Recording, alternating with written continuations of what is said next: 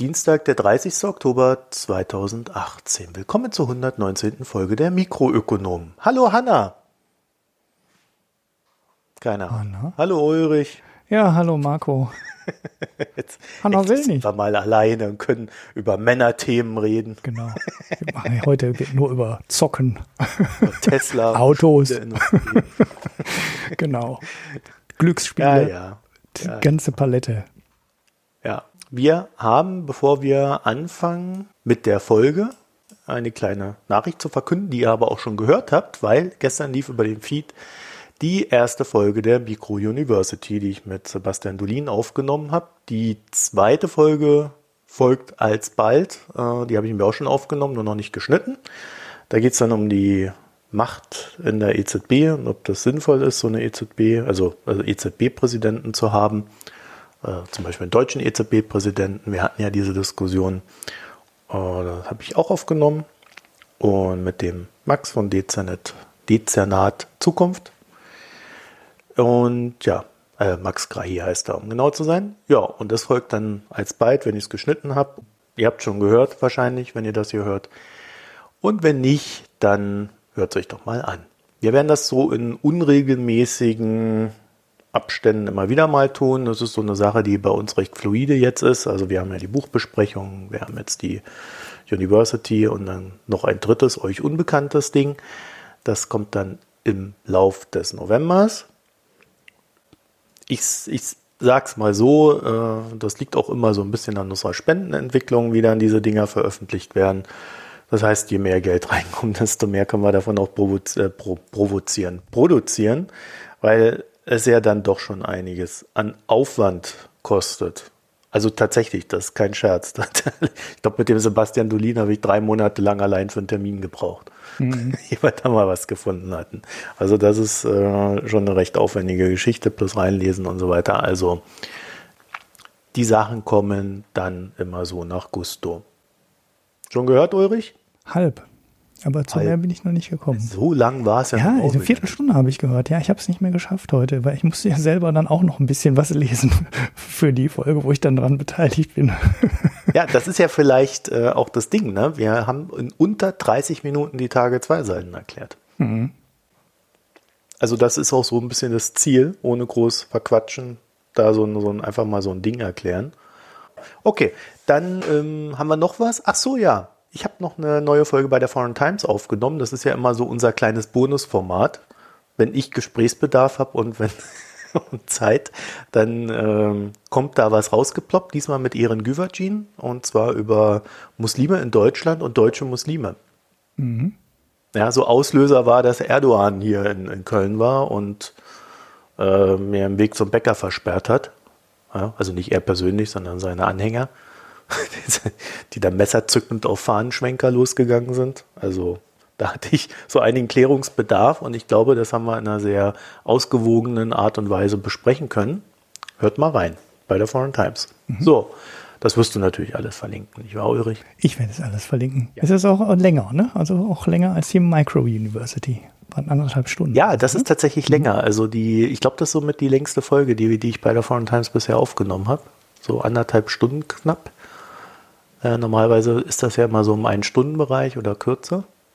Aber ich bin da halt drüber gefahren, der sitzt ja in, äh, der Ehren sitzt hier in Köln. Und ähm, das, wenn du dann so gegenüber sitzt, kommt nochmal so eine andere Dynamik rein. Mhm. Ja.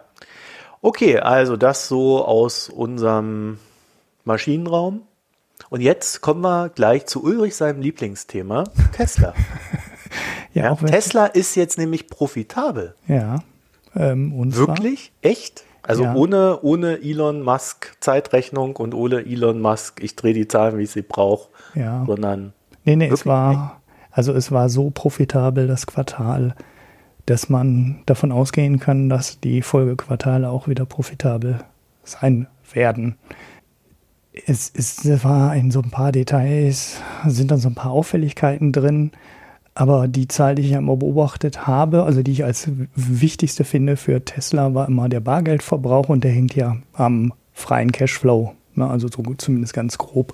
Wenn du freien Cashflow produzierst, dann hast du halt Geld, um weitere Investitionen zu machen und musst normalerweise auch nicht an das Bargeld rangehen. Und das ist die Zahl, die halt so interessant war. Und die die letzten sieben Quartale permanent bei 508, 101,2 Milliarden im Minus lag. Und die ist jetzt Pi mal Daumen 900 Millionen Dollar im Plus gewesen. Das heißt, das ist ein wirklich beeindruckender Swing vom Cash-Verbrauch und oder vom negativen Free Cashflow in den positiven Bereich. Und er hat natürlich so ein paar Emissionssachen wieder gezogen, in dieses Quartal verbucht. Es gibt ja nicht ganz von der Hand zu weisende Hinweise, dass er auch so ein paar Zahlungen an Zulieferer verschoben hat, um so ein richtig gutes Quartal hinzulegen. Aber das ist alles nicht in so einem Ausmaße, dass man davon ausgehen kann, dass im nächsten Quartal der Cashflow wieder in den negativen Bereich abkippt. Und selbst, äh, er hat auch selber angekündigt, dass er vielleicht wieder 50 Millionen zurückgehen könnte, der Gewinn und so Sachen. Aber 20 Prozent Marge beim Model 3, also operativ, also Rohmarge. Die beiden ersten Modelle liegen so Pi mal Daumen bei 25 bis 30 Prozent. Das heißt, er hat das neue Modell auf einem ähnlichen Niveau wie die eingeführten Modelle, was die Marge angeht. Das ist halt der Nachweis, dass er auch dieses Modell im größeren Stile und im größeren Volumen positiver Marge produzieren kann. Und ich denke, dass da in Deutschland bei dem einen oder anderen Automobilmanager, der bisher immer noch davon ausgegangen ist, dass Tesla das nicht alleine hinbekommt und das nicht profitabel hinbekommt, dürften jetzt so die Kinnladen endgültig runtergeklappt sein. Und, ja, äh, stopp mal. Ja, stopp ja, ja. mal. Ich hätte da noch einen Einwand. Mhm. Einen Einwand habe ich noch. Ähm, soweit ich das mitverfolgt habe, hat Tesla ja auch, haben sie auch selber zugegeben, dass sie als erstes die teuersten Modelle ausliefern. Mhm. Das heißt, wer am meisten zahlt, kriegt als erstes sein Auto. Das ist ja marktwirtschaftlich alles völlig in Ordnung. Heißt aber auch, dass von dem äh, neuen Modell äh, natürlich jetzt so diese 60, 70.000 Dollar Dinger ausgeliefert werden und das dann so runtergeht auf ja, bis zu 35 oder so war der tiefste Punkt, ne? Nee, nee, das gibt's ja noch nicht. Also 35.000 war mal die große Ankündigung. Und die, das Modell gibt's nicht. Also er hat ein neues vorgestellt jetzt auch. Ich weiß gar nicht, ob das in dem, an dem Tag war, aber es äh, mhm. kam auch in der letzten Woche. Das heißt, äh, es gibt jetzt ein etwas einfacheres Modell mit etwas weniger Reichweite, also wirklich so etwas weniger Reichweite. Ich glaube, es waren 50 Meilen weniger ähm, Akkureichweite. Es sind ein paar Optionen rausgeflogen, die man sich in den großen Versionen zusammenstecken kann. Der Autopilot fehlt. Den kann man wahrscheinlich dann wie bisher auch ähm, über eine Option nachrüsten. Und es gibt den nur mit Zweiradantrieb, also nicht die Vierradversion. Der kostet 45.000 Dollar waren es, glaube ich. Die ähm, Einstiegsversion des etwas größeren, des bisher lag die Einstiegsversion irgendwo bei 50.000 Dollar. Das heißt, es ist ein bisschen ist wieder in die Richtung 35.000 Dollar gegangen. Aber mit dem Einwand hast du natürlich recht, dass ähm, Tesla ähm, einen 35.000 Dollar Model 3 profitabel herstellen kann. Der Nachweis ist noch nicht geführt. Aber äh, ich sag mal so, wenn die ähm, auch für 50.000 oder 60.000 Dollar Model 3 genügend Kunden finden, ist es auch relativ wurscht, ob die es schaffen, äh, 35.000 Dollar Model 3 auf den Markt zu bringen. Na, wenn die ihre Fabrik mit 50.000 Dollar Model 3 auslassen können, reicht es denen ja. Und ja, die naja, ist dann vielleicht eher die Frage, ob sie so in diesen Massenmarkt reinkommen, in den sie ja reinkommen wollten. Ja, ja, ich, ich, also man muss in dem Markt sehen, wenn man sich so die Konkurrenten anschaut, hat Tesla jetzt noch nicht so einen ganz großen Druck, den Preis zu senken. Weil wenn man dann darunter guckt, was hier in Deutschland so auf dem Markt ist, da findest du dann so ein Hyundai Ioniq oder ähm, so Dinger. Die sind dann aber auch, wenn du sie so ausstattest, ähm, wie ein Model 3, nicht wirklich wesentlich preiswerter.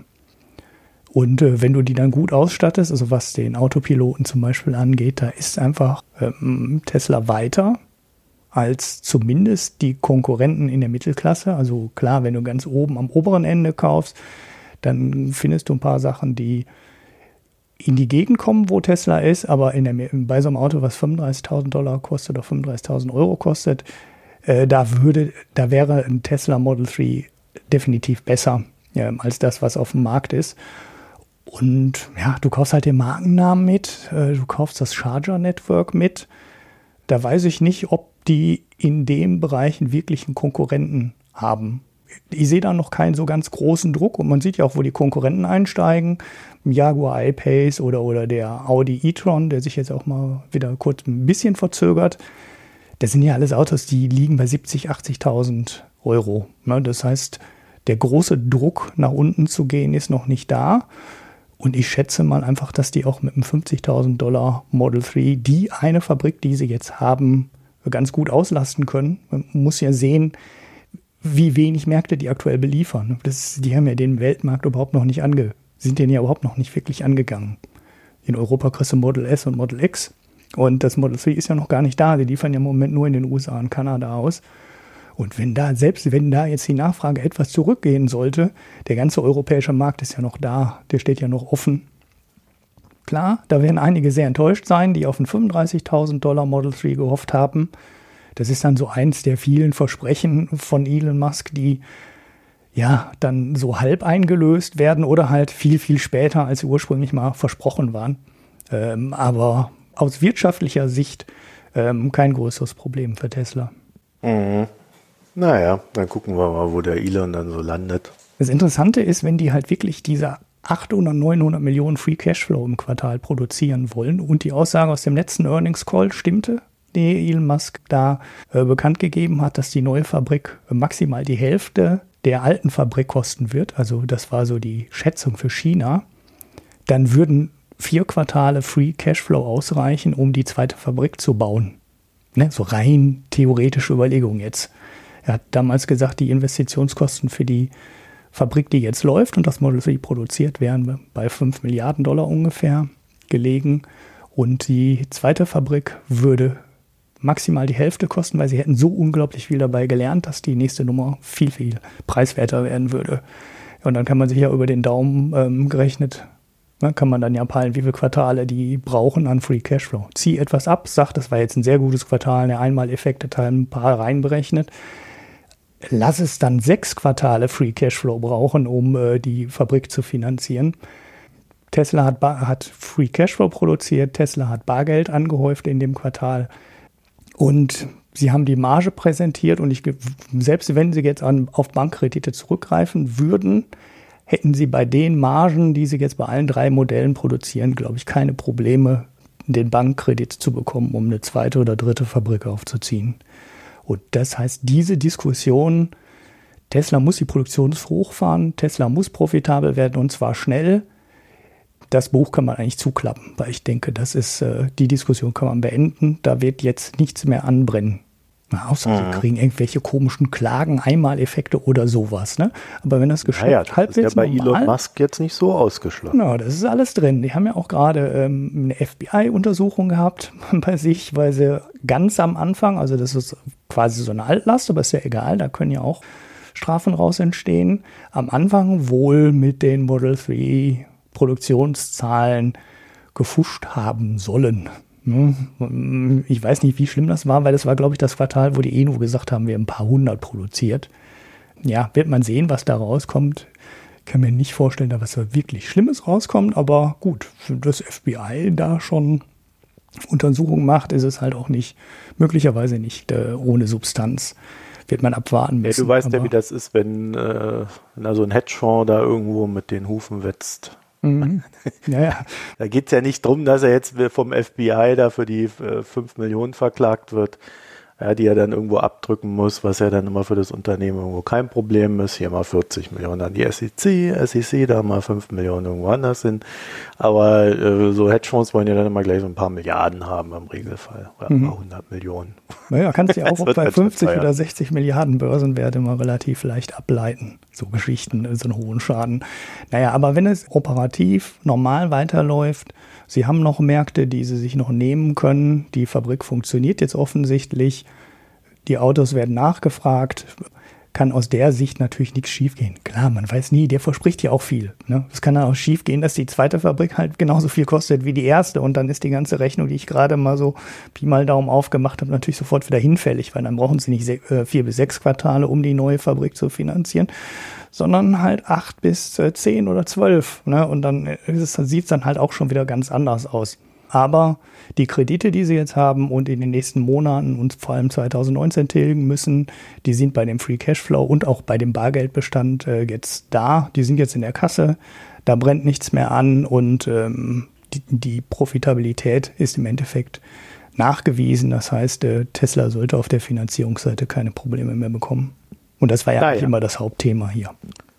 Ja, ja, naja. das sehen. können wir zuklappen. Geld verbrennen werden sie schon noch genug. Bloß weil sie jetzt mal ein bisschen mal Gewinn gemacht ja, haben. Ja, warten wir ab. Also, ne, vielleicht mal, machen sie jetzt wirklich. Auch Gewinn machen und trotzdem Geld verbrennen. Ne? So ist es nicht. Ja, das kann man auch. Aber 900 Millionen Free Cashflow war schon, äh, ist schon eine ziemlich beeindruckend gute Zahl.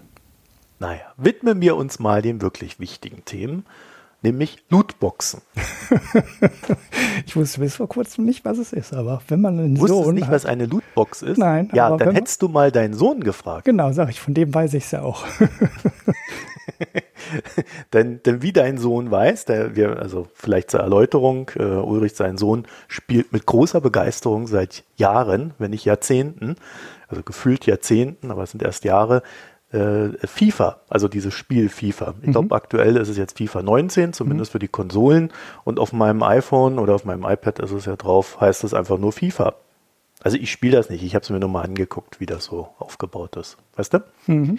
Jedenfalls ähm, gibt es mittlerweile, oder fangen wir mal anders an. Ich habe ja vor vielen, vielen Jahren habe ich mal einen Artikel darüber geschrieben, dass mir die Entwicklung im Spielebereich so ein bisschen zweifelhaft vorkommt. Nämlich gerade bei den Free-to-Play-Games äh, und in Bezug auf Lootboxen. Lootboxen sind ja Boxen, die du im Spiel bekommst und in dem dann irgendwelche Dinge drin sind, die du für das Spiel brauchst, die entweder die, die Zeit verkürzen, um irgendwas zu erreichen, oder kriegst ein tolles Kostüm oder irgend sowas.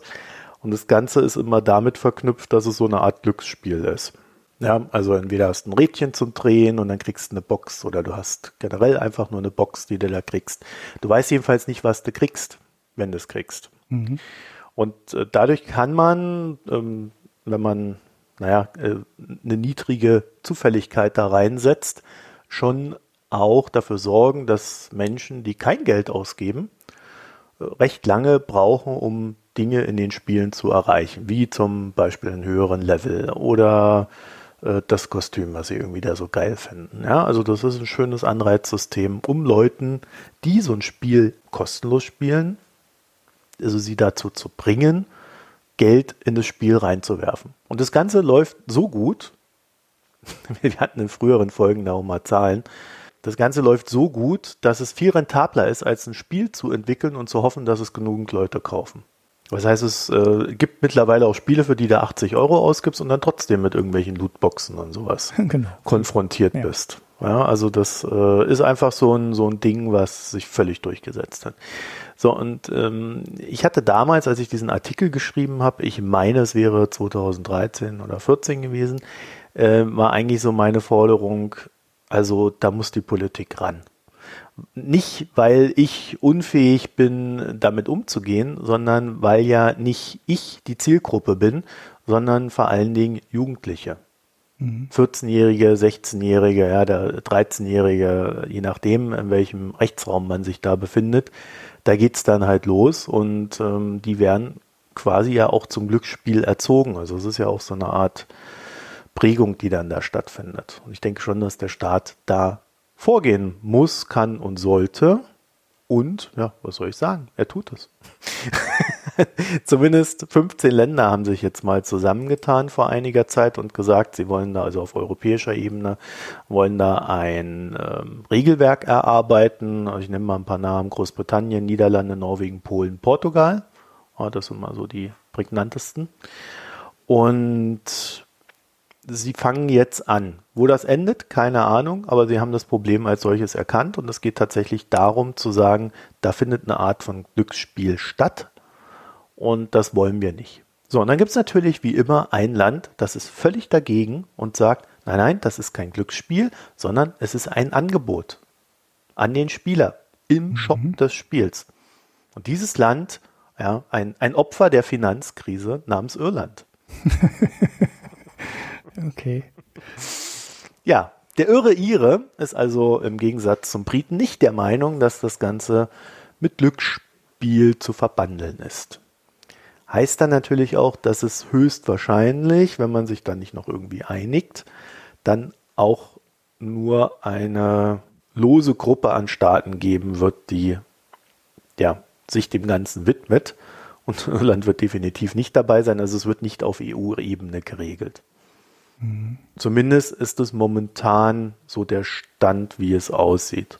Ich hoffe natürlich, dass das trotzdem noch kommt, weil also wenn du dich mal da ganz aktiv mit deinem iPhone da hinsetzt, und es ist ja nicht nur das iPhone, es sind ja auch hier auf Konsolen oder sonst was, kommen ja diese ganzen Glücksspielaspekte mittlerweile auch zunehmend rein.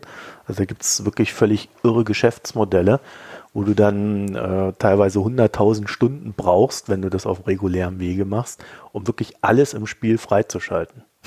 also das, wer, wer die Zeit aufwendet, keine Ahnung. Wer die Zeit hat, auch keine Ahnung. Äh, aber daran sieht man, dass es halt schon so eine Art, ja, ganz gezielt eingesetzter Mechanismus ist. Ja, so viel zu diesem Thema. Mhm. Ja, ich glaube, da verzocken schon sehr viele Kinder sehr viel Geld in der Geschichte. Ja, aber es müssen ja noch nicht mal, sondern es ist ja dann lustigerweise so, dass er äh, teilweise ein sehr geringer Satz an Leuten extrem viel Geld ausgibt. Mhm. Und alle anderen nicht. Naja, das ist also ja das auch so bei diesen, genau, bei diesen ganzen Handy-Games ist es ja auch so, bei den ganzen Mobil-Games, dass die dann ein paar Millionen äh, Kunden haben, die dann Clash, äh, nee, wie heißt das da, ähm, Candy Crush und so ein Zeug spielen.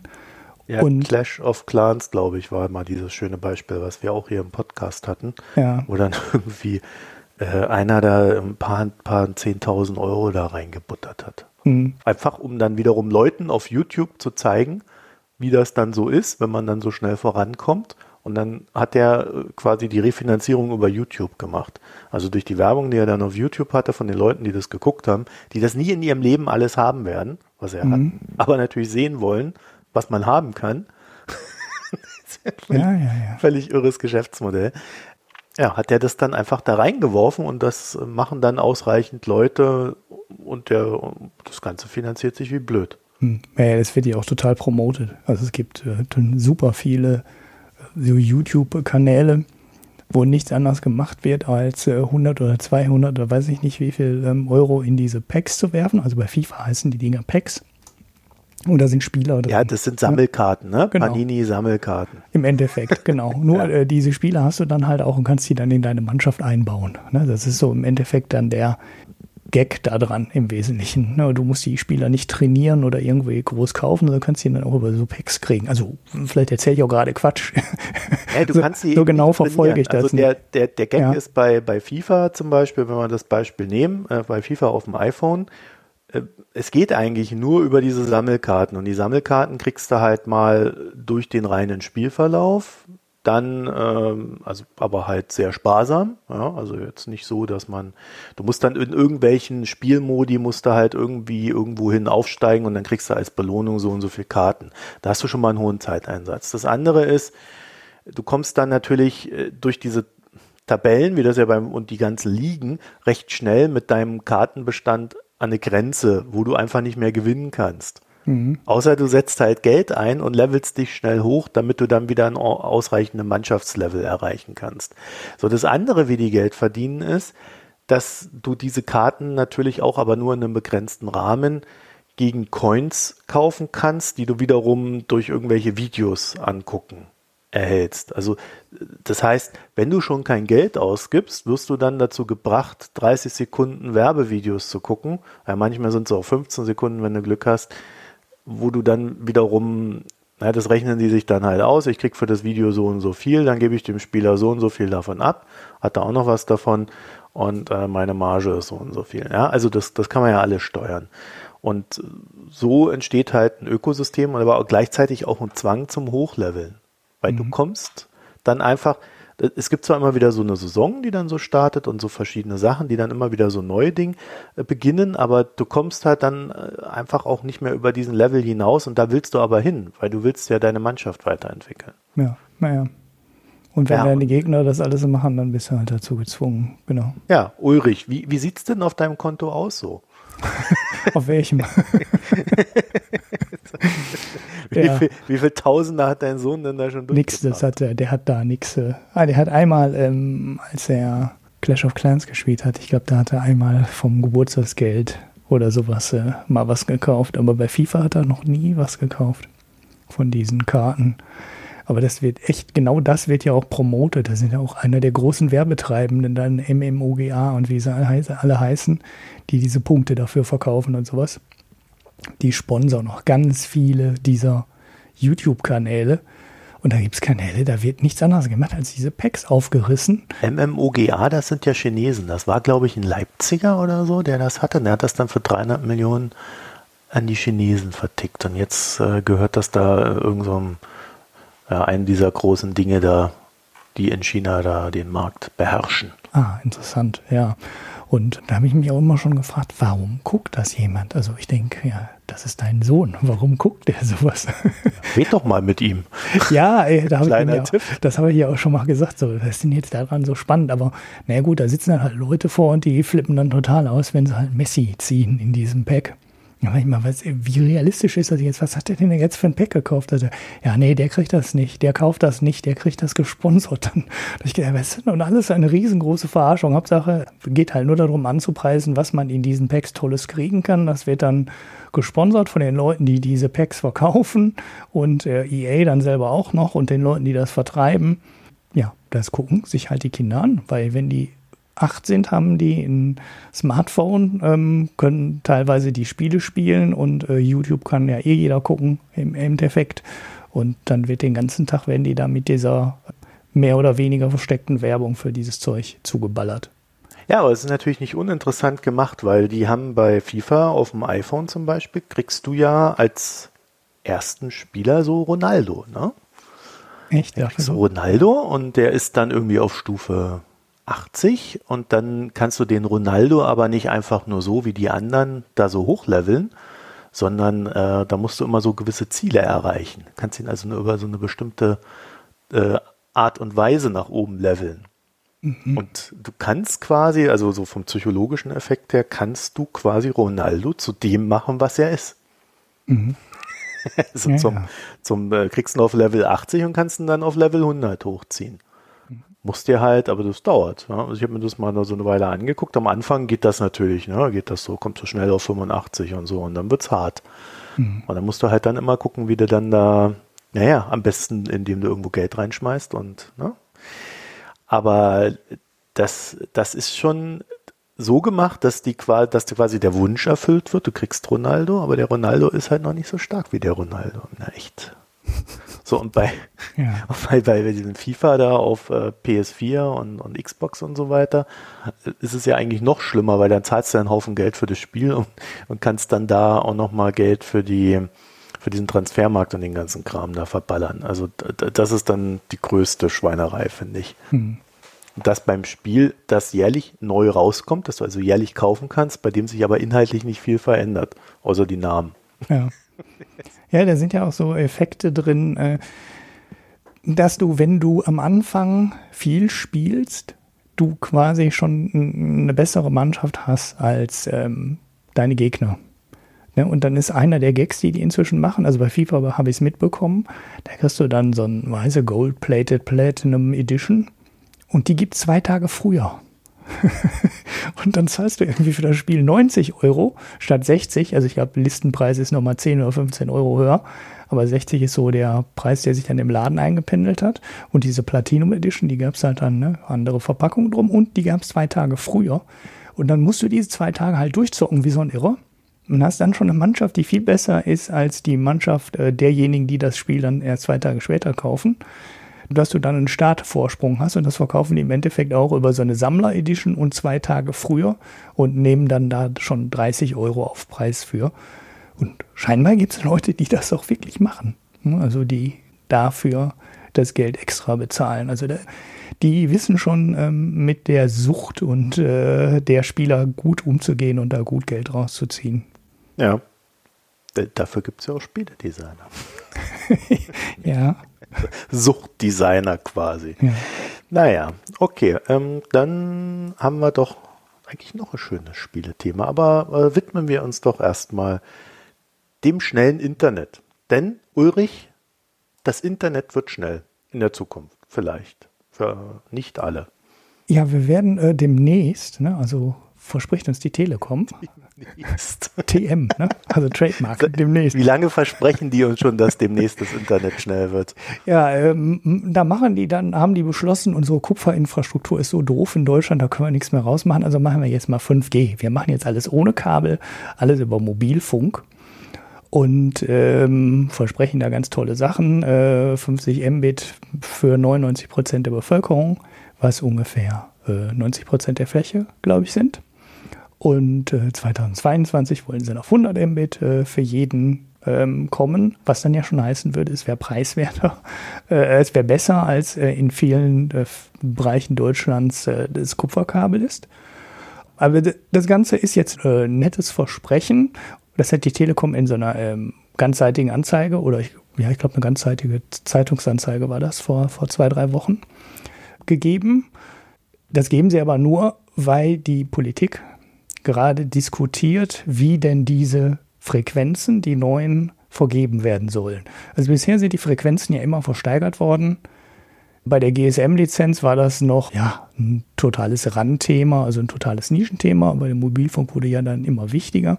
Und dann kamen irgendwann die 3G-Lizenzen, so um 2000 unter Hans Eichel, der es dann dank der Einnahmen, da hat man sich dann ganz viele Gedanken gemacht, wie man denn die Auktion designt, damit ein möglichst hoher Preis am Ende rauskommt, sprich möglichst hohe Einnahmen für den Staat.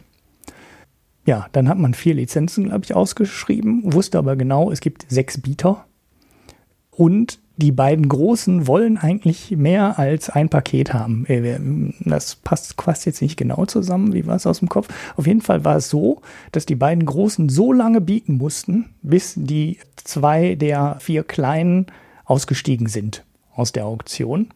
Und das hat dem Eichel dann am Ende dies Design, da war, glaube ich, dann äh, Mobilcom mit in der Versteigerung, die dann am Ende keine Lizenz gekriegt haben und noch jemand, die damals dieses äh, Skisprungteam, ich weiß nicht mehr, wie sie hießen, gesponsert haben. Also die hatten schon einen Sponsoring-Vertrag abgeschlossen, haben am Ende keine Lizenz gekriegt. Das war auch einer der lustigeren ähm, Wirtschaftsfails in den letzten Jahren äh, dass jeder die Marke schon kannte, die am Ende gar keine, äh, gar keine Frequenz hatten und sich dann zurückgezogen haben. Auf jeden Fall kam da viel Geld bei rum. Und es gibt noch einige Marktbeobachter, die heute behaupten, Mobilfunk in Deutschland wäre so teuer, weil die Mobilfunkunternehmen damals so viel für die Frequenz bezahlen mussten. Die Versteigerung für, für 4G-Lizenzen, also das, was du jetzt als LTE in deinem Handy oben links angezeigt bekommst, die war dann nicht mehr so wild wie die 3G-Versteigerung. Aber jetzt haben wir wieder halt ähm, die nächste Versteigerung äh, 5G und jetzt macht sich, machen sich Politik und Wirtschaft halt Gedanken darüber, wie denn diese Ausschreibung aussehen soll. Wir haben die zwei, ähm, also die zwei Parameter, die für den Staat interessant sind. Und das eine ist, also äh, was der Staat, wie hohe Einnahmen der Staat bei der Auktion erzielen kann. Und das zweite, was man möchte, man möchte möglichst schnell, möglichst große Flächen mit möglichst schnellem Mobilfunk oder mobilem Internet versorgt haben.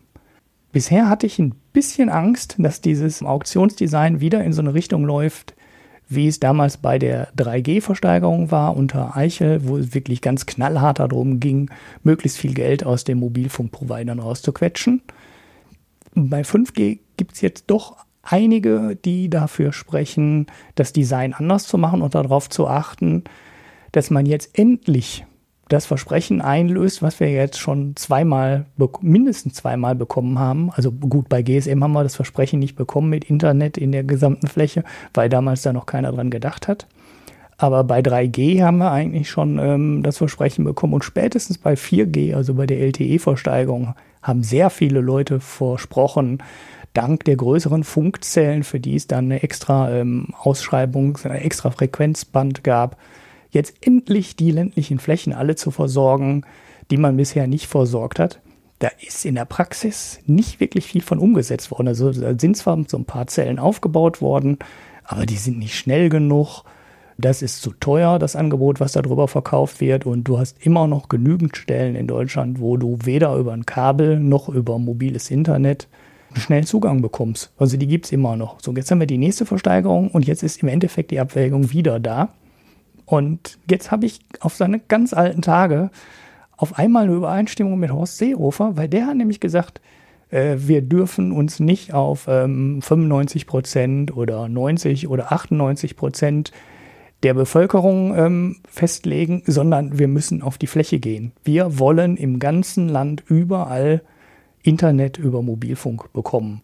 Und die Ausschreibungsregeln sollten so gestaltet werden, dass das eben sichergestellt wird und wir nicht wieder so Sachen machen wie 98 Prozent der Bevölkerung, was dann am Ende irgendwie 80 oder 85 Prozent der Fläche sind, oder 99 Prozent der Bevölkerung, was dann 90 Prozent der Fläche entspricht, weil damit haben wir immer noch 10 Prozent der Fläche unversorgt und das ist zu viel, weil die Landwirtschaft, ja viele darauf angewiesen sind, ans Internet zu kommen. Also es wird in vielen Regionen mit mobilen ähm, Wassersensoren zum Beispiel gearbeitet. Die packen einfach in den Acker überall also kleine Sensoren rein und die funken permanent die Bodenfeuchte irgendwo hin. Dafür brauchst du aber halt Mobilfunk. Du brauchst das auf, äh, auf den abgelegensten Gegenden, willst du eigentlich heute Mobilfunk haben.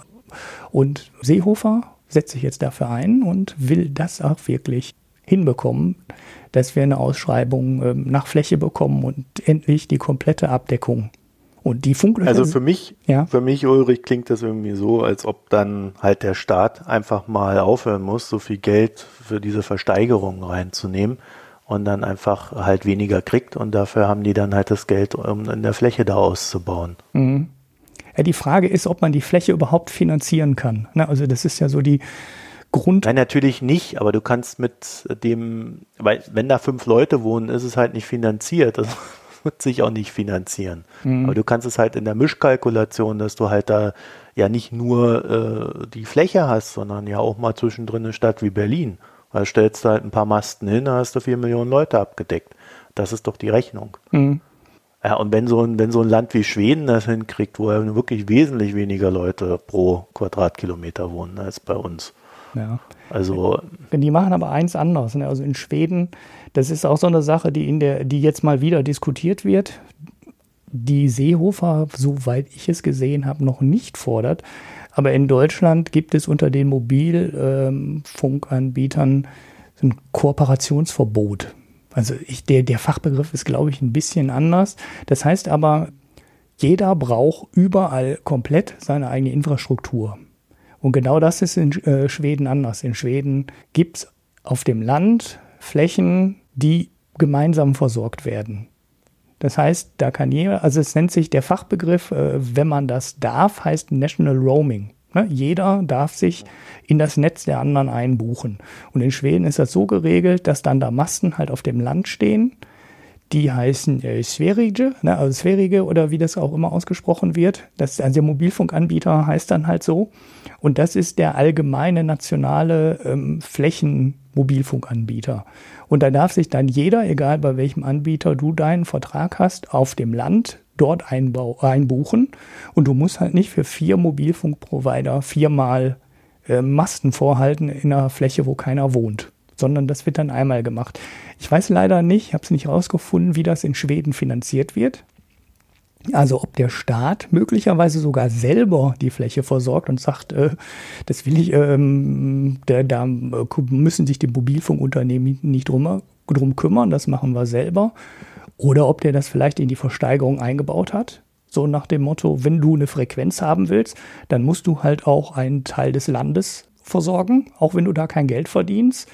Wir sagen aber vorher schon, die anderen müssen auch Teile des Landes ähm, versorgen und ihr habt inter, untereinander einen Roaming-Tarif, mit dem ihr die Masten betreiben könnt und äh, im Endeffekt dann keiner mit diesen Masten Geld verdient, aber eben auch keiner Geld ähm, zuschießen muss weil die nutzen sie halt alle gegenseitig irgendwie relativ gleichmäßig. Im Internet heißt das Internet Peering und da wurde das früher auch so gemacht. Da ist man dann auch nicht so ganz genau hingegangen und hat das, ah, du überträgst aber hier ein Gigabyte mehr pro Monat an uns als wir an dich und so. Sondern hat man gesagt, so unsere Leitungen sind ungefähr gleich dick. Die stöpseln wir jetzt einfach zusammen und da hat man an diesen Stellen nichts abgerechnet. Haben einfach die beiden großen solange du Provider hattest, die ungefähr gleich groß waren, war das kein Problem. Und sowas müsstest du in der Fläche halt auch hinbekommen, ne, dass jeder der Provider ungefähr gleiche Anzahl von Masten irgendwo auf dem Land betreiben muss. Und der ist dann halt für die Technik und sowas verantwortlich. Das wäre jetzt zum Beispiel auch eine Sache, die man in die Auktion einbauen konnte, ne, indem man grundsätzlich sagt, es gibt ein Frequenzpaket und ein Flächenpaket. Und wenn du dieses Fre Frequenzpaket ersteigerst, äh, dann musst du eben auch diese Fläche versorgen. So, und sonst kriegst du die Frequenz nicht. Oder man sagt, ne, einer muss das ganze Land abbieten. Für die beste Lizenz muss er die ganze Fläche auch abbieten. Weiß ich nicht, da bin ich in den technischen Details nicht genau genug drin. Ähm, ich sehe aber schon das Problem, dass wenn man sich an der Stelle jetzt vorher, vor der Versteigerung, keine guten Gedanken macht, das Dingen wieder vor die Wand fährt, mit Resthoffnung Seehofer, dass der vielleicht dafür sorgt, dass äh, die Fläche das, irgendwie Das schneiden wir bitte wird. raus. Resthoffnung Seehofer, um Gottes Willen. Ja, da sind ja nicht so viele da, die da Einfluss drauf haben. Ne? Ähm, um Gottes. Also Experten gibt es genug, die denen sagen könnten, wie man so eine Versteigerung macht. Und ich hoffe, die achten nicht zu viel auf ihre Einnahmen, sondern mehr darauf, dass wir endlich mal in der Fläche schnelles Internet bekommen. Weil das ist ja immer noch schlimm. Ne? Ich war vor, vor drei Wochen in Oberhausen am Stadtrand im Wald und ich bin zehn Minuten gelaufen. Ich bin jetzt kein Marathonläufer, sondern zehn Minuten gelaufen und ich war ohne Netz am Stadtrand von Oberhausen. Ich bin, ist nicht Pampas, ne? Du bist, bewegst dich halt irgendwie 1,5 Kilometer aus der Stadt raus und hast gar kein Netz. Ich rede jetzt nicht über schnelles Internet, ne? Gar keins.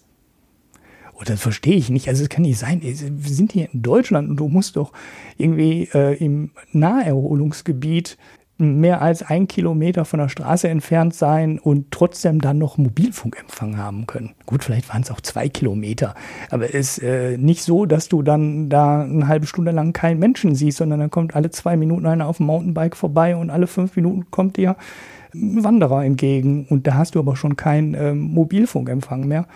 Und das, da komme ich dann irgendwie nicht mit, weil ja, das ist Pampas. Und wenn du in Österreich auf die Berge gehst, hast du überall LTE. Naja, mindestens 3G und das weiß ich nicht. Und wenn die das jetzt mal wieder falsch ausschreiben, ne, ich, ich, wieder, ich wiederhole mich, schneide ich raus.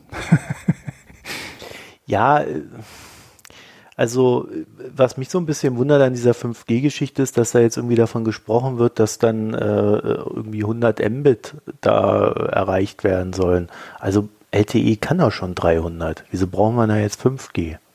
Äh, ja, du, du kannst mehr Kanäle aufmachen und sowas. Ne? Also das, was die bei LTE anpreisen, ist ja dann auch sehr häufig die Frequenz, äh, die Kapazität der Zelle. Ne? Und da hast du ja nichts von, weil so, das ist ja ein Shared Medium. Also jetzt nicht ganz. Meistens äh, strahlen die so in drei oder vier Richtungen. Dann hast du ähm, drei oder viermal die Kapazität. Aber ähm, wenn dann in deiner Ecke drei Leute gleichzeitig eingebucht sind, dann geht halt auch die Geschwindigkeit runter. Und 5G hat da grundsätzlich mehr Luft, um höhere Kapazitäten zur Verfügung zu stellen. Also dieses bis zu ist halt immer dann, wenn du dich alleine in der Funkzelle befindest, dann kriegst du 300 Mbit. Aber nicht so, weil du irgendwie unter mehreren Leuten bist. Hm. Naja, und wer sich jetzt wundert, weil er die Kirchenglocken im Hintergrund hört, dass der Ulrich überhaupt zehn Minuten laufen muss, ehe er kein Internet mehr hat. Na, da muss ich ja erst hinfahren zum Stadtrat. Dem, ne? dem sei anempfohlen, nach Oberhausen zu kommen.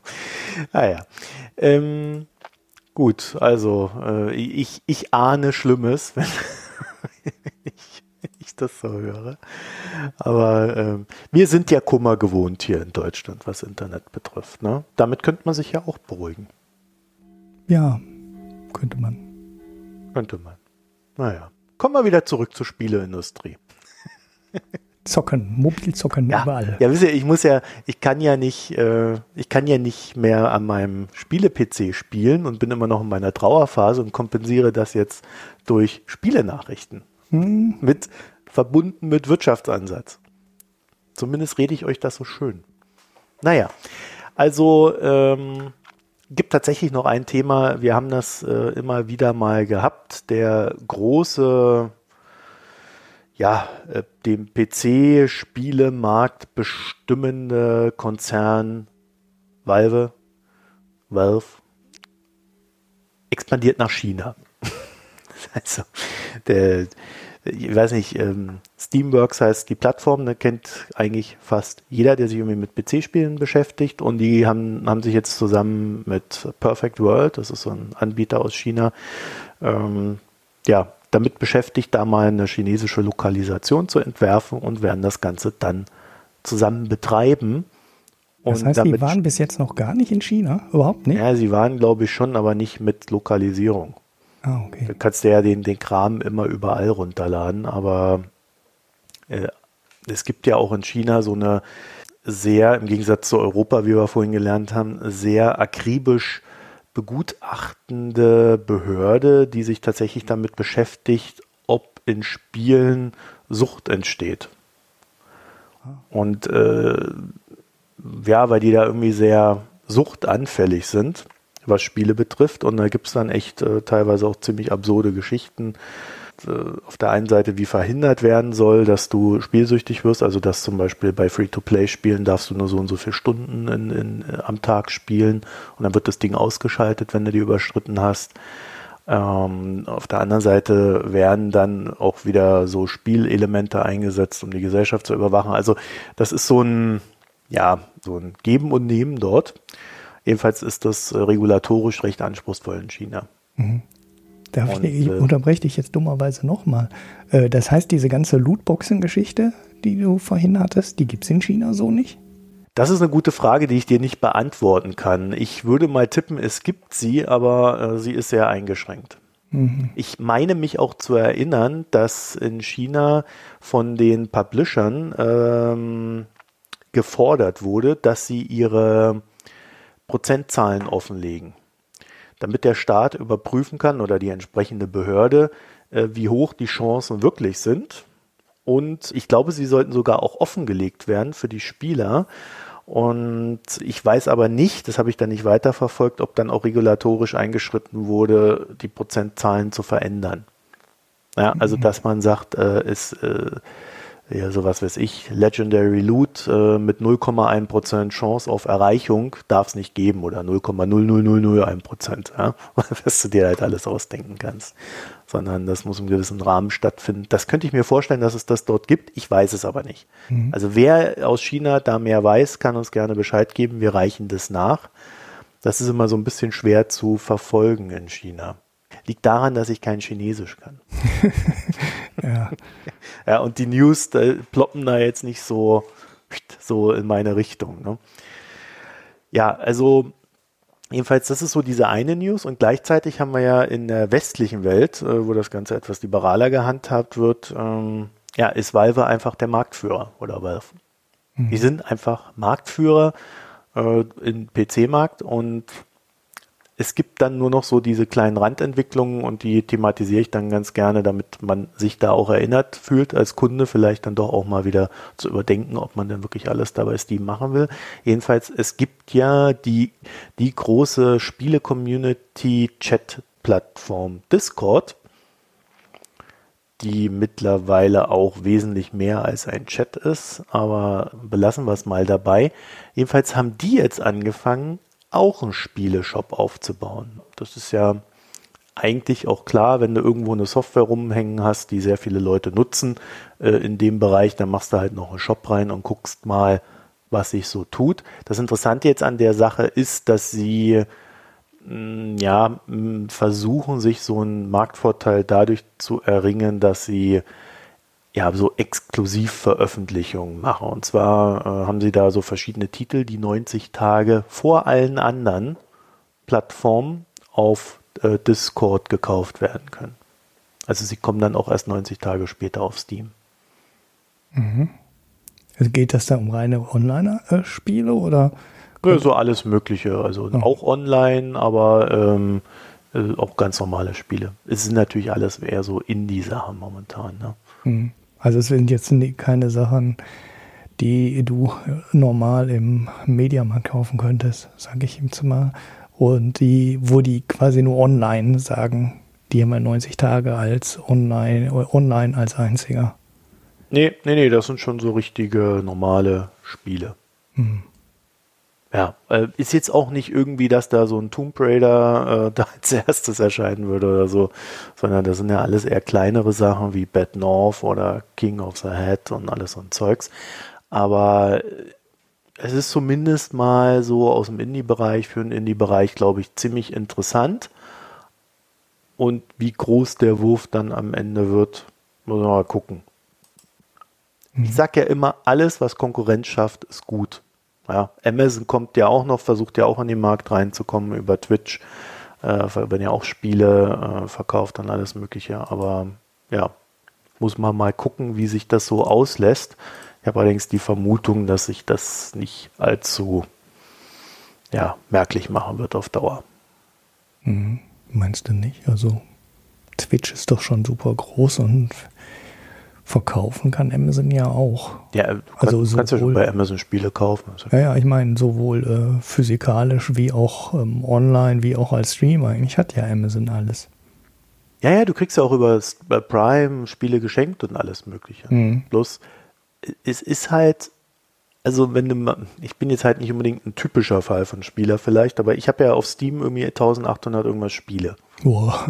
So, jetzt bring mich mal dazu, auf eine andere Plattform. Ja, okay, das stimmt natürlich.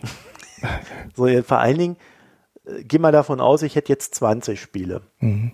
Oh, und ich hätte dann mal so meine ganzen Achievements da auf äh, Steam gemacht für diese ganzen Spiele und äh, meine Freunde da. Aber auch da würde ich mich fragen, bring mich mal dazu, auf eine andere Plattform zu gehen, wenn ich da so viel Zeit reingesteckt habe, diese Achievements zu machen. Mhm. Auf Twitch habe ich zum Beispiel keine Achievements. Also nicht soweit ich, jedenfalls nicht bei dem, was ich da gesehen habe. Mhm. Ja, ja, und dann äh, sind natürlich so, das ist nicht unbedingt so eine Hürde, die du nicht gehst, aber die schon so ein Ticken schmerzhaft ist. Und das reicht ja manchmal, um Menschen bei dem zu halten, wo sie sind. Mhm. Plus Zuverlässigkeit, äh, ne, Community-Element und so weiter.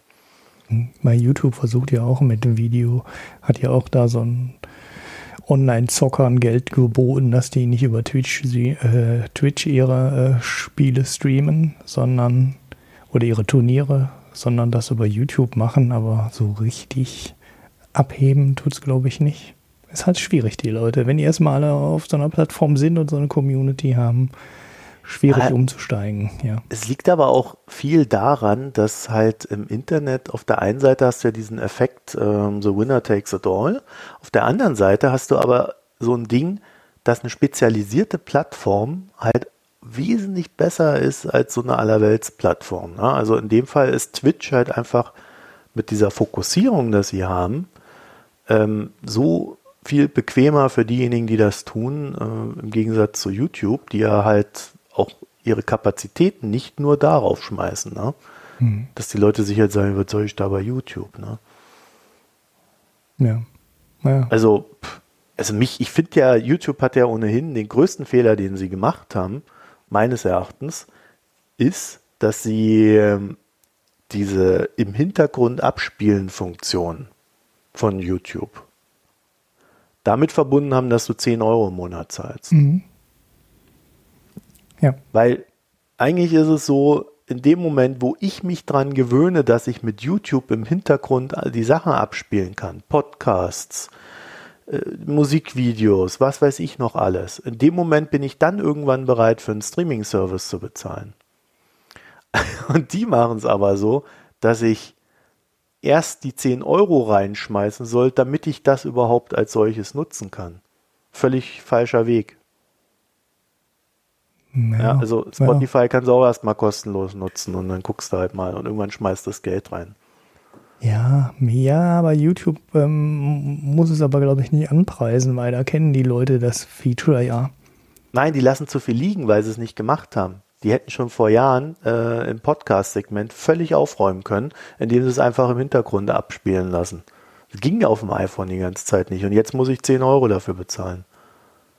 Ja, das heißt, wenn ich einen Podcast hören wollte auf dem iPhone, auf YouTube, ist der mir immer ausgegangen, wenn ich die App weggemacht habe. Mhm. Das sind Sachen, die, die, die sind ziemlich dämlich. Ja. ja, und das meine ich mit fokussiert auf. Wenn du auf ein Thema fokussiert bist, denkst du sowas automatisch mit, wie die Leute es bequem haben. Einmal die, die dort Content produzieren und einmal die, die das nutzen. Und das mhm. macht halt YouTube irgendwie oder Google generell, finde ich, ist da nicht sehr gut drin. Ja, sie machen haben, aber auch ja. irgendwie gefühlt alles. ja, das ist ein bisschen so das Problem bei YouTube, ja. ja. Sie haben ja auch eigenen Content angekündigt und sowas, ne, dass sie dann so richtig in die Netflix-Richtung laufen wollen, dass sie dann halt äh, ja, eigenen, äh, eigene Serien und eigene Filme und weiß ich nicht, was da möglicherweise produzieren. Aber da ist ja gerade in Deutschland noch nicht viel von zu sehen und äh, ja, die 10 Euro wollen sie trotzdem schon mal haben im Monat und haben da im Endeffekt nur ein Feature, was früher ging, weil ich meine nämlich, das ging mal mit dem im Hintergrund abspielen. Aber nicht, so, auf, dem, nicht auf dem iPhone. Ja, das kann sein, dass das an dieser ähm, Picture-in-Picture-Funktion hing, die äh, vielleicht ging es auch nur auf dem iPad, äh, weil ich gucke nie Videos am Telefon. Wenn ich Videos gucke, dann habe ich was Größeres in der Hand. Ähm, und das ging dann auch erst ab dieser iOS-Version, die das dann konnte. Mein, also ich habe es nie hingekriegt, ich habe es immer ja. wieder ausprobiert. Es, es, lief nie. Also und jetzt wollen sie auf einmal Geld dafür, wo ich mir denke, nö. Ja. So, so oft nutze ich das jetzt auch nicht. Äh. Und ich finde, damit haben sie sich halt echt den Markt verbaut. Ja. Also wirklich so richtig verbaut. Weil ich hätte mir halt an, ich hätte halt irgendwann mal angefangen, schon vor Jahren, mir meine äh, Playlists da anzulegen. Und äh, klar, da war noch diese GEZ-Geschichte noch mit der, äh, GEZ sage ich schon, äh, diese GEMA-Geschichte noch mit dazwischen und so weiter. Aber ich hätte halt einfach schon mal angefangen, ich hätte mit Podcasts angefangen, Playlists, hätte ich dann alles gehabt. Jetzt ist die Hürde, irgendwie von Spotify oder sonst wo wegzugehen, und sich das alles bei YouTube nochmal neu aufzubauen, allein das würde mich ja jetzt schon annerven. Mhm. Also, das war halt alles, ist halt irgendwie, irgendwie für mich immer so ein bisschen schwierig. So, und das gilt halt für alles andere auch. Ne? Wir sind jetzt ganz schön weit weggekommen von, von unserem eigentlichen Thema, aber das gilt halt auch für so eine Spieleplattform. Wenn du einmal diesen, diese Gewohnheit drin hast, dann klar, kann dir Twitch diese ganzen Sachen anbieten, aber du steigst da nicht unbedingt um. Die einzigen, die das richtig clever gemacht haben, war, glaube ich, Ubisoft. Die haben mit dem Uplay Store das so gebaut, dass du deine Spiele zwar auf Steam kaufen kannst, dass du dort aber gar nicht diesen ganzen Achievement-Kram und den ganzen Zeug hast, sondern du musst es immer mit diesem Uplay-Konto verbinden. Mhm. Und dadurch, dass die Spiele haben, die du, wenn du ähm, dich für Spiele interessierst, eigentlich hast du immer irgendwo ein Ubisoft-Spiel. Da kommst du gar nicht drum rum. es ist, also, äh, das, du, du wirst dann also automatisch auf diese Welt reingezogen und dann wird es nämlich interessant, wenn du ohnehin nicht die ganzen Vorteile von Steam da genießen kannst. Dann kaufst du dir die Uplay-Spiele, äh, dann halt schon auch explizit für den Uplay Store und sparst einfach mal die 10 Euro, die du noch auf Steam äh, für, na, für, die, für Steam halt mitbezahlen müsstest. Mhm. Das bieten sie dann halt einfach billiger an. Jetzt nicht direkt im Store, sondern über Umwege, aber du kommst halt einfach, sparst einfach mal 10 Euro pro Spiel.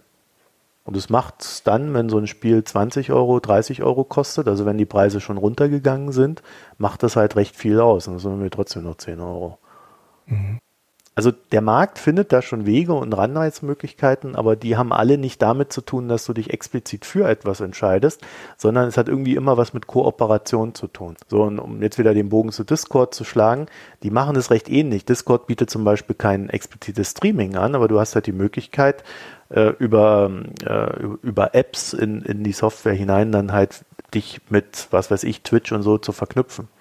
Und so greifen sie dann halt dann doch wieder Teile von dem Geschäft von Twitch ab. Hm, alles Silos, alles Silos. Naja. Das ist ja gerade auch mal, also du hast das ja bei den Spielständen und auch bei dem A kann gegen B spielen, hast du das ja auch, ne? dass du äh, oft die Spiele gegen andere Spieler online immer nur auf dieser Plattform machen kannst, äh, wo du gerade bist. Äh, ich überlege jetzt gerade, war das bei EA und FIFA auch? Dass du nicht äh, die PC-Version gegen die PlayStation-Version gegen die Xbox-Version spielen konntest. Das kann gut sein, ja. Sondern du immer nur ähm, auf deiner Plattform bleiben kannst.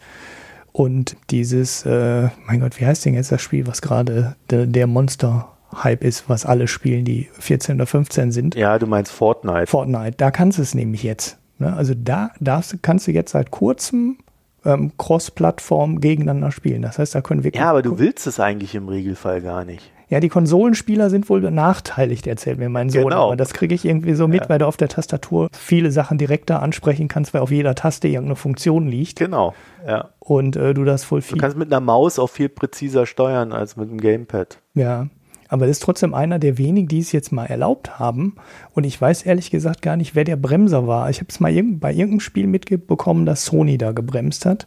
Oder war das Nintendo? Nee, die haben ist- sich auch so es liegt- angestellt, ja. Es, es liegt immer an verschiedenen Dingen. Also manchmal sind es die, die Publisher, die halt einfach sagen, nee, wir wollen das gar nicht anbieten. Und zwischen Sony und Xbox, also das heißt ein PS4-Spiel oder einem Xbox-Spiel, gibt es halt immer das Problem, dass du dort zwei Hardware-Anbieter hast, die nicht miteinander kompatibel sind und auch nicht wollen, dass ihre Online-Plattform, für die sie ihre Kunden ja bezahlen lassen. Also wenn ich bei Sony bin, muss ich, wenn ich online spiele, halt diese, was weiß ich, 60 Euro für 12 Monate, was du dann rabattiert vielleicht auch mal für 50 bekommst oder so.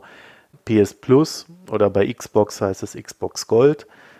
Dafür bezahlst du ja, dass du dann online spielen darfst. Und die müssten wiederum einen Link zwischen ihren Online-Plattformen herstellen. Und das machen die nicht.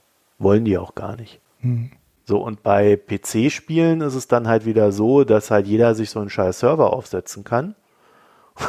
Und dann, und dann äh, müsste halt jeder gucken, dass er da irgendwie eine Kompatibilität schafft. Das kann man natürlich umgehen bei so einem großen Spiel wie Fortnite. Und dann kannst du halt hergehen und sagen, als, als Hersteller, okay, wir haben hier diese Herstellerserver und die, also so unser, unser Serverpark und den connecten wir dann irgendwie mit den anderen Anbietern, wenn die das denn zulassen und wollen. Hm. So wie jetzt aber Xbox-Spieler gegen PS4-Spieler spielen wollen bei Fortnite. Das würde mich mal interessieren, ob das geht. Hm. Ja, das weiß ich auch nicht. Da glaube ich nämlich, wird das nicht gehen. Ich kann mir aber vorstellen, dass die Xbox-Spieler oder die PS4-Spieler jeweils gegen die PC-Spieler spielen können. Mhm.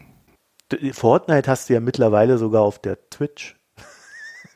Ja, ja, du kriegst ja auch auf iOS Äh, Switch. und Android. Entschuldigung, so. jetzt, komme ich Ja. schon selber durcheinander. Ja, ja.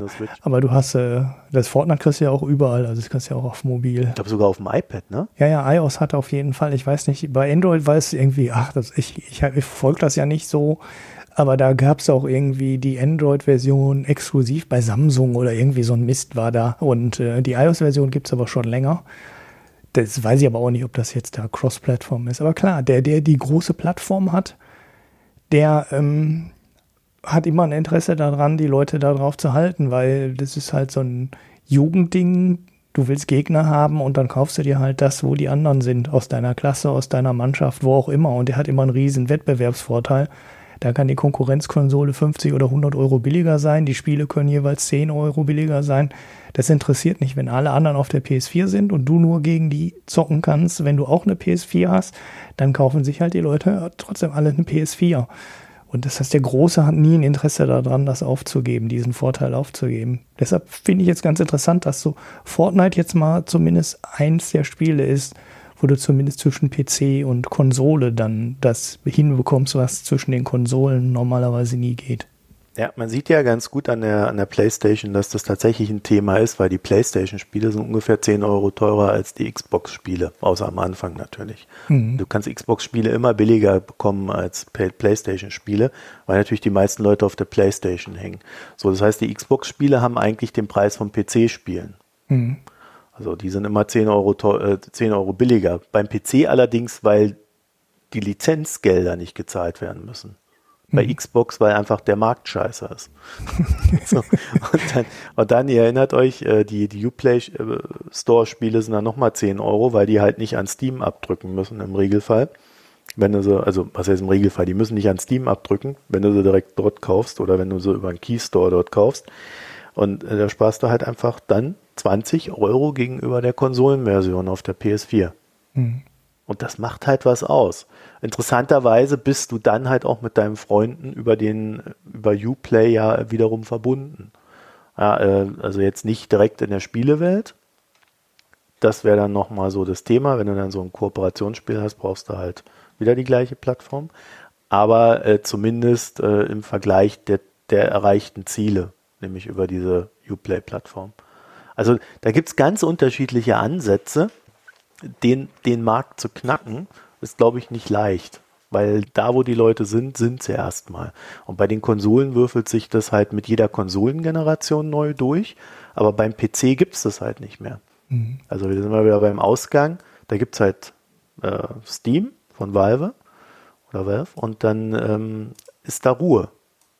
Und so. Und dann versuchen sie halt mit so, ja, sich quasi so Nischen zu erarbeiten. Da haben wir Spiele exklusiv für 90 Tage, sind jetzt zwar nicht die besten, aber es sind Indie-Games.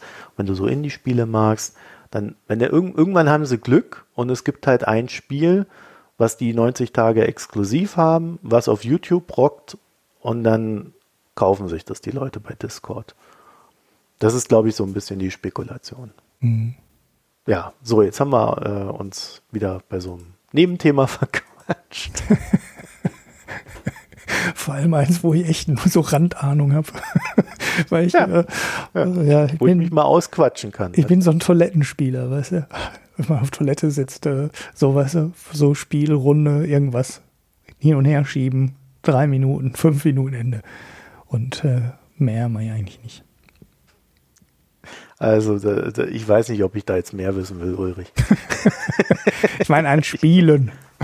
also, ja, nein, ja. Lass, lassen wir das vielleicht mal lieber. Ach ja, also, ähm, wollen wir noch die Russen machen oder? Oh, wir haben jetzt, ja, ich habe ein bisschen vorher aufgehört. Ich glaube, wir haben die Stunde schon. Also könnten wir Gesellschaftsteil machen. Ja, weil der Ulrich muss ja jetzt wieder schneiden. Und ich habe diese Woche keine Sonderaufnahme, weil mein Pick, den ich machen wollte, dafür nehme ich erst das Gespräch am Donnerstag auf. Mhm. Donnerstagabend. Okay. Aber bis dahin hast du ja den Podcast schon zehnmal geschnitten, Ulrich, oder? Ja, mal schauen. Donnerstag ist ja auch Feiertag, da weiß ich gar nicht, was zeitlich vorgesehen ist. Ja, stimmt. Also, am Mittwoch schneiden, ne? Ja, aber wenn wir jetzt, wenn wir jetzt nicht hier. Jetzt, äh, haben, wir, jetzt haben wir festgenagelt. Ja, also Ulrich muss schon am Mittwoch schneiden, weil Donnerstag ist Feiertag. Ja. Zumindest genau. bei ihm. Da darf ich nicht schneiden.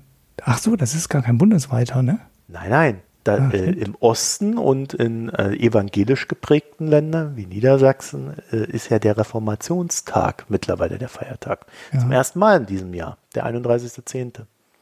Also Aha. eigentlich zum ersten Mal im letzten Jahr, wo ja, das so wegen diesem Luther-Ding ja, so ein Sonderteil war. Und jetzt haben sie es, weil die Evangelien so benachteiligt sind gegenüber den Katholiken, haben sie das jetzt irgendwie so eingeführt. Mhm. Oder da die konfessionslosen Ossis. Aha, das heißt, die haben alle morgen schon ihren Feiertag. Ja, die haben 31. Und ich erst übermorgen. Und du 31.10. Ja ne? war ja auch immer Jugendweihe im Osten. Ah, also stimmt, da ja. fließen so ein paar Sachen zusammen. Mhm. Ja, also haben wir das auch mal erklärt. Gesellschaftsteil. Jetzt will der Ulrich schon wieder saufen. Hast du denn überhaupt Picks? Äh, ja, ich habe einen Pick. Wieder ein Podcast? Du hast es erraten. Ich hinke bei meinem Podcast nach einer Woche Urlaub natürlich ein ganzes Stückchen hinterher. Ich picke Logbuch Netzpolitik vom 19. Oktober. Im E-Podcast. Da steht doch was anderes drin nee, das ist, äh, das ist doch alles nur alter Kram, der drin steht, weil du nicht aufgeräumt hast letzte Woche. Nach der 118. Ähm, es kann sein, dass da noch was Altes steht. Ich habe jetzt auf jeden Fall das gepickt. Ähm, und das ist eine Folge, die sich halt ganz normal um diese ganzen Netzpolitik, Bürgerrechte, Online-Themen dreht. Aber in der Folge ist Frank Rieger zu Gast. Und deshalb meinte ich gerade, die könnte dich auch interessieren, äh, weil sie da über das neue Buch von Frank Rieger, ist ja bekannt, hat ja schon ein paar Bücher auch geschrieben, Chaos Computer, Club Umfeld. Und das neue Buch dreht sich um äh, Cyberwar. Und mm, da versucht er das Thema, also in dem Buch und natürlich auch in dem Podcast, mal äh, so relativ allgemein verständlich äh, zusammenzufassen, alles zu erklären sagt in dem Podcast auch, dass er das so ein bisschen als Handbuch für die Entscheider in Berlin sieht, die äh, sich darüber dann mal informieren sollen über das Thema. Und äh, damit bekommt der Podcast so einen ganz interessanten Schwerpunkt und das Buch sieht dann auch ganz interessant aus und fast so aus, als sollte ich das, sollte ich mir das mal besorgen. Hm. Also da habe ich gleich mal eine Frage, wenn du den Podcast da gehört. Also ich bin auch der Meinung, dass deine, dein, der Pick, der hier drin steht, die Financial Times, dieser Link, dass der, ähm, der ist auch vom Freitag, also das ist was Neues. Das solltest du noch mal prüfen. ja? okay. Welcher war, Ja, ach, das ja, war ja. der, ja, das weiß ich. Ich weiß, wer das war, dieser Tim Ja, Harford.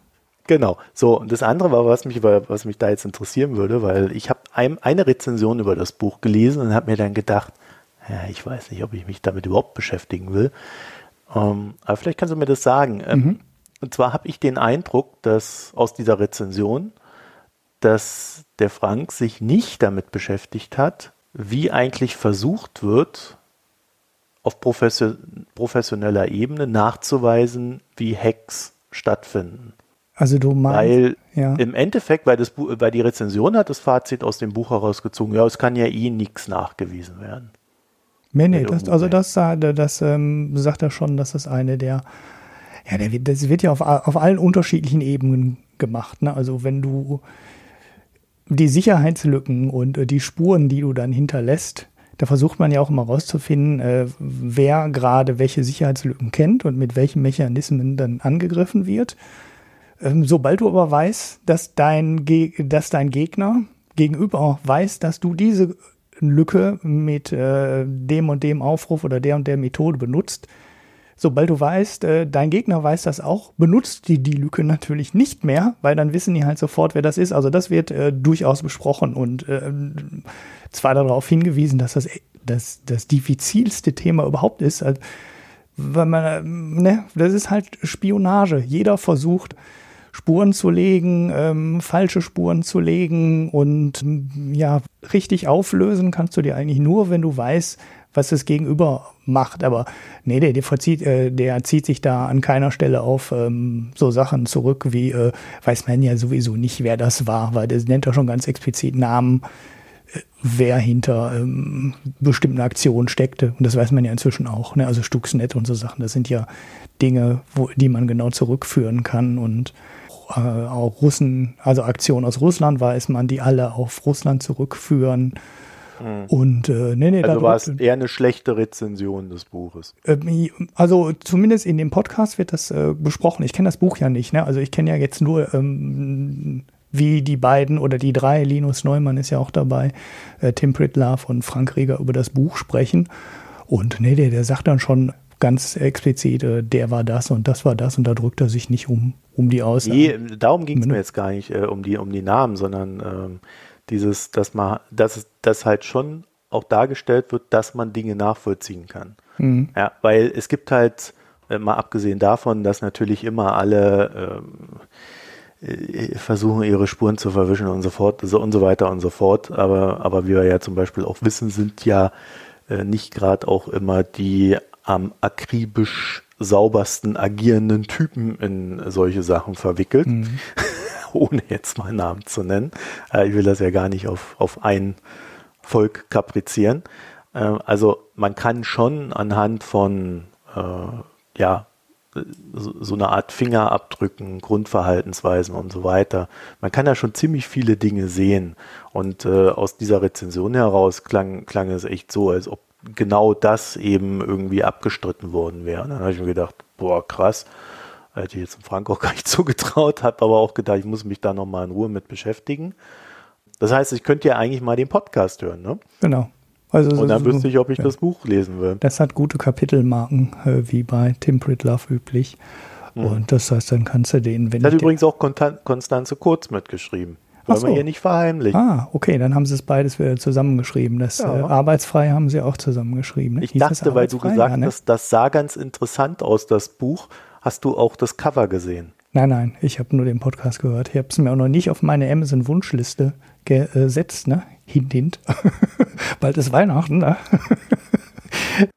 Haben wir eigentlich, haben wir, wann haben wir denn zuletzt mal was über die Wunschlisten bekommen? Das ist ja auch schon Also zwei Jahre her, oder? Ehrlich gesagt, haben wir schon mal was über die Wunschliste bekommen überhaupt? Ja, einmal ganz am Anfang und dann habe ich noch ein zweites Mal was bekommen. Haben wir sie überhaupt Dann habe ich natürlich noch das große Website? Versprechen aus der Wetterau, äh, also du willst, sollst ja Bier aus der Wetterau kriegen, schon seit Monaten. Ja, ich nehme alles. das man nicht mehr ganz bekommt.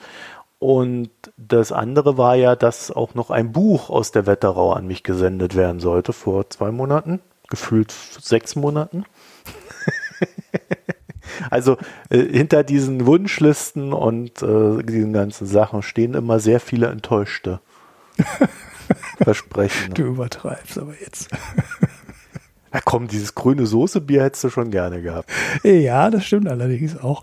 Und äh, mir wurde auch mal sehr toller Äppler versprochen von irgendeinem ähm, Apfelhof dort. Rote, wie hieß denn der nochmal? Rote Brause? Nee, Rote Brause ist ja dieser fiese Fußballverein. Grüne Soße, Apple Rote so. Pumpe hieß der, glaube ich. Das hört sich auch so ein bisschen an wie so ein alter ähm, Ost, äh, so eine LPG oder. Das war ja die schwarze Pumpe. Ja, ja, das äh, war dieses ein total versaute Stück DDR, ne? also umwelttechnisch. Ja, aber da gibt es ja auch ein Kraftbier zu, das haben wir auch schon hier besprochen. Das könnt ihr jetzt über, unseren, über unsere Internetseite, über unsere neue sehr gut finden.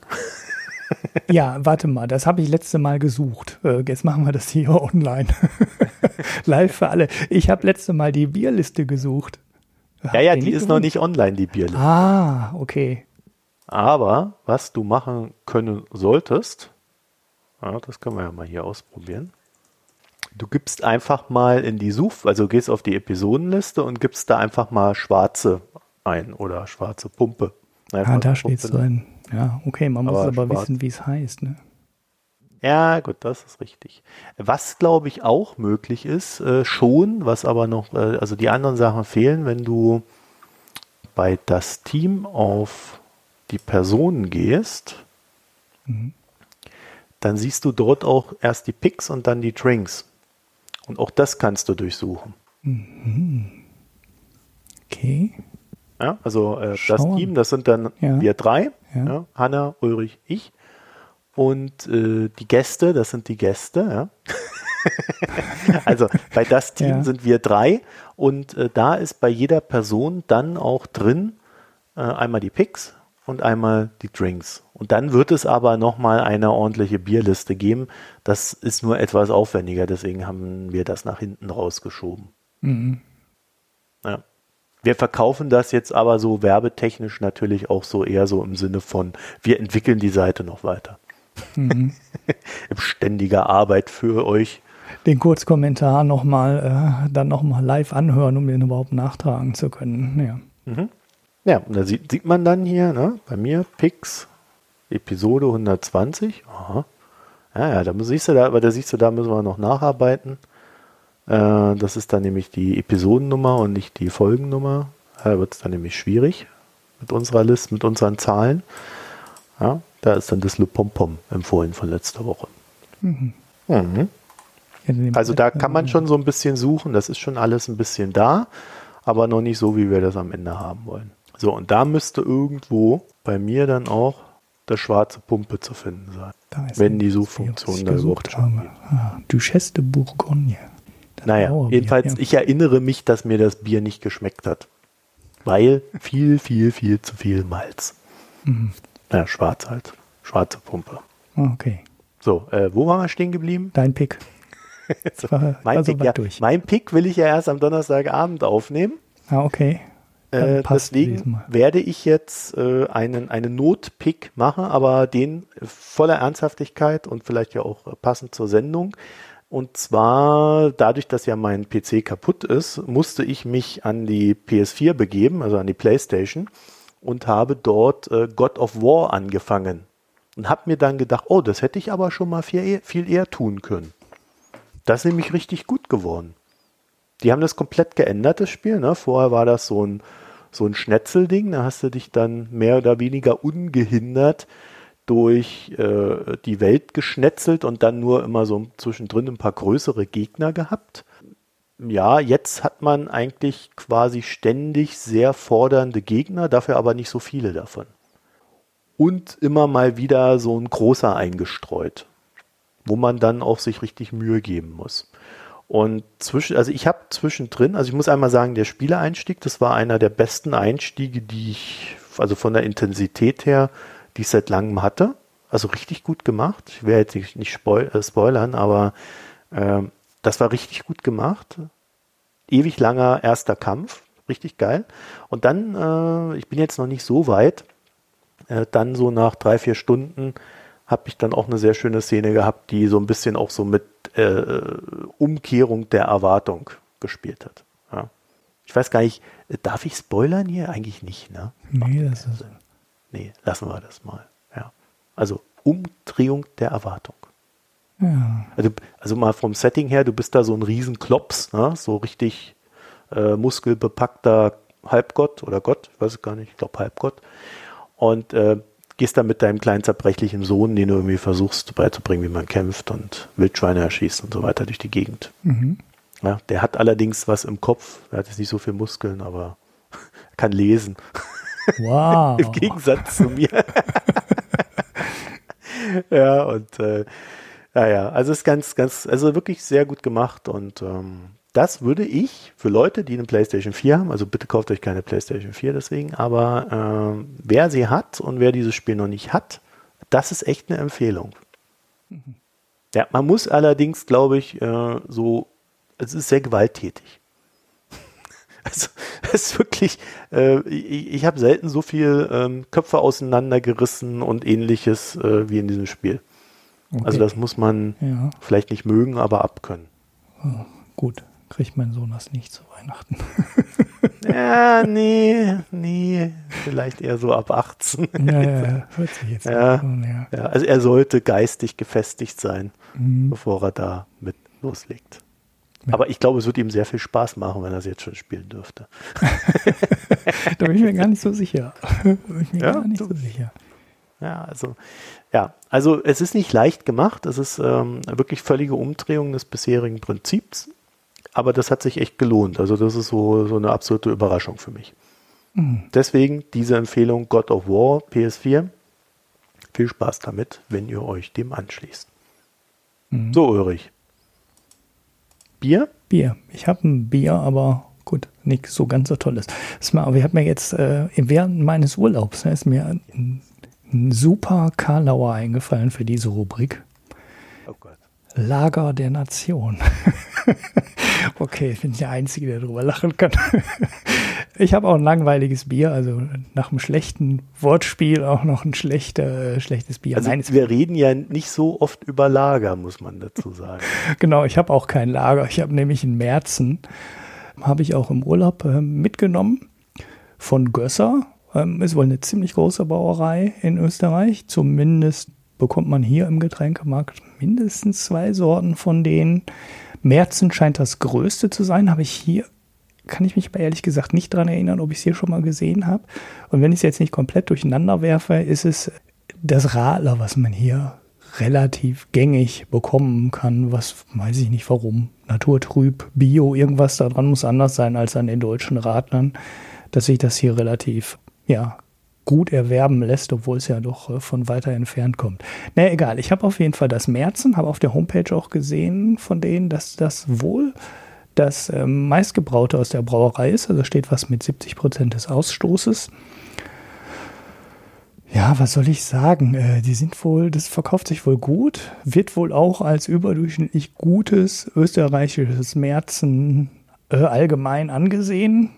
Das mag sein, es war definitiv nicht schlecht, ist äh, aber habe ich auch von den Märzenbieren, die der Max mir immer aus äh, Bayern oder dem Großraum Bayern äh, schon, der hat mir schon zweimal Biere zugeschickt, sage ich, kenne ich bessere. Also nicht schlecht, aber es, es, fängt an wie so ein Märzen, lässt dann irgendwie nach, dann kommt am Ende so ein bisschen Hopfen wieder noch, aber es ist so, mehr ist es halt auch irgendwie nicht. Ich finde, äh, es ist so ein halb Mischbier, so was irgendwie am Ende so ein bisschen stärker gehopft ist als manche Märzen, dafür am Anfang aber auch ein bisschen weniger süffig ist und das ist irgendwie so ein bisschen schon so in so eine Pilzrichtung, ohne dieses, ja, diese, diese richtig starke Süffigkeit und diesen Geschmack zu kriegen, den meiner Meinung nach ein gutes Märzen haben muss. Wie gesagt, kann man sehr gut trinken, ist möglicherweise, ich habe in Österreich den Maßstab nicht, den Vergleich nicht, ein überdurchschnittliches äh, Märzen. Man kann es, wenn man es da hat, kann man es sehr gut trinken, aber das muss man auch nicht 800 Kilometer in den Ruhrpott fahren. Da reichen 500 Kilometer aus Bayern. ja, ich habe auch ein Bier getrunken. Mhm. Mal wieder. Ja. Jetzt ja. bin ich wieder gespannt. Du hast ja mal diese exotischen Daddelbiere Der und sowas. beste Aromahopfen. Heimisches Malz aus Sommergerste und reinstes Quellwasser. Oh, das hört sich ja schlimm an, wie Krombacher. Verleihen jedem Rothauspilz Tannenzapfle seinen einzigartig würzigen und frischen Geschmack. So die Werbung. Ah. ja.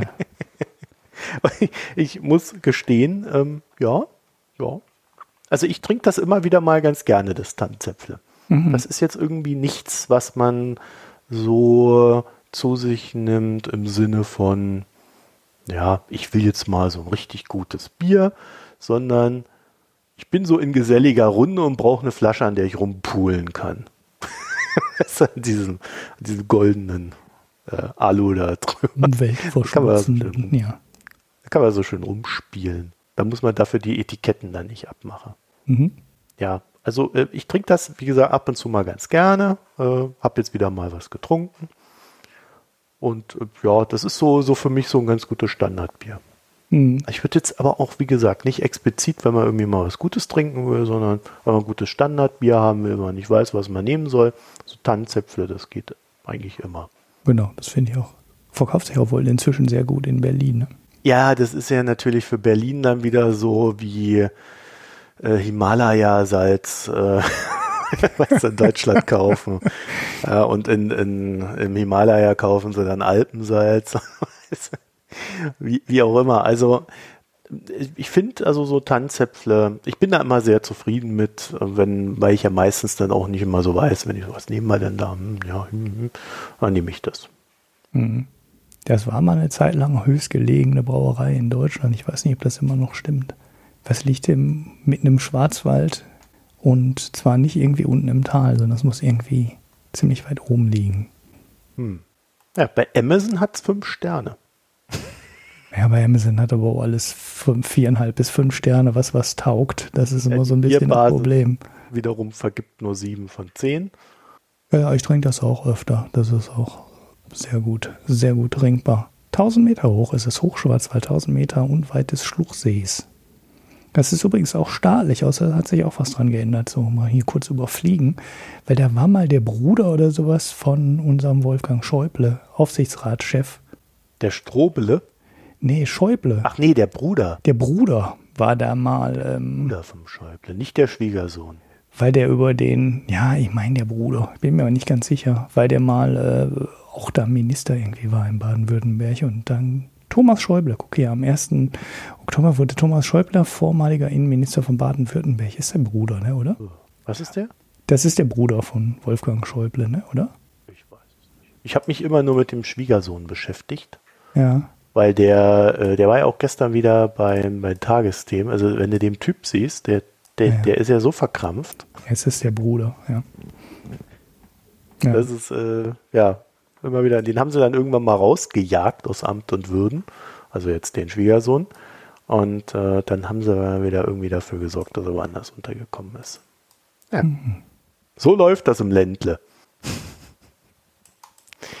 ja, ja. Das muss ja dann irgendwie staatlich sein, wenn da immer die Innenminister des das Landes drauf ja, ja. hingeschoben werden. Also das heißt ja auch Badische Staatsbrauerei, aber das kann ja auch nur Name sein, weil es ist auch eine AG.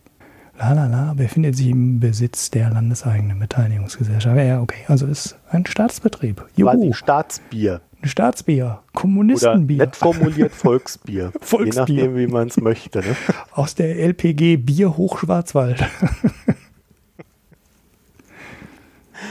Ja, also das, äh, ich finde, das ist halt wirklich so, äh, normalerweise diese, diese Alltagsbiere, äh, wie ich sie so, so schön nenne, sind ja eigentlich meistens scheiße.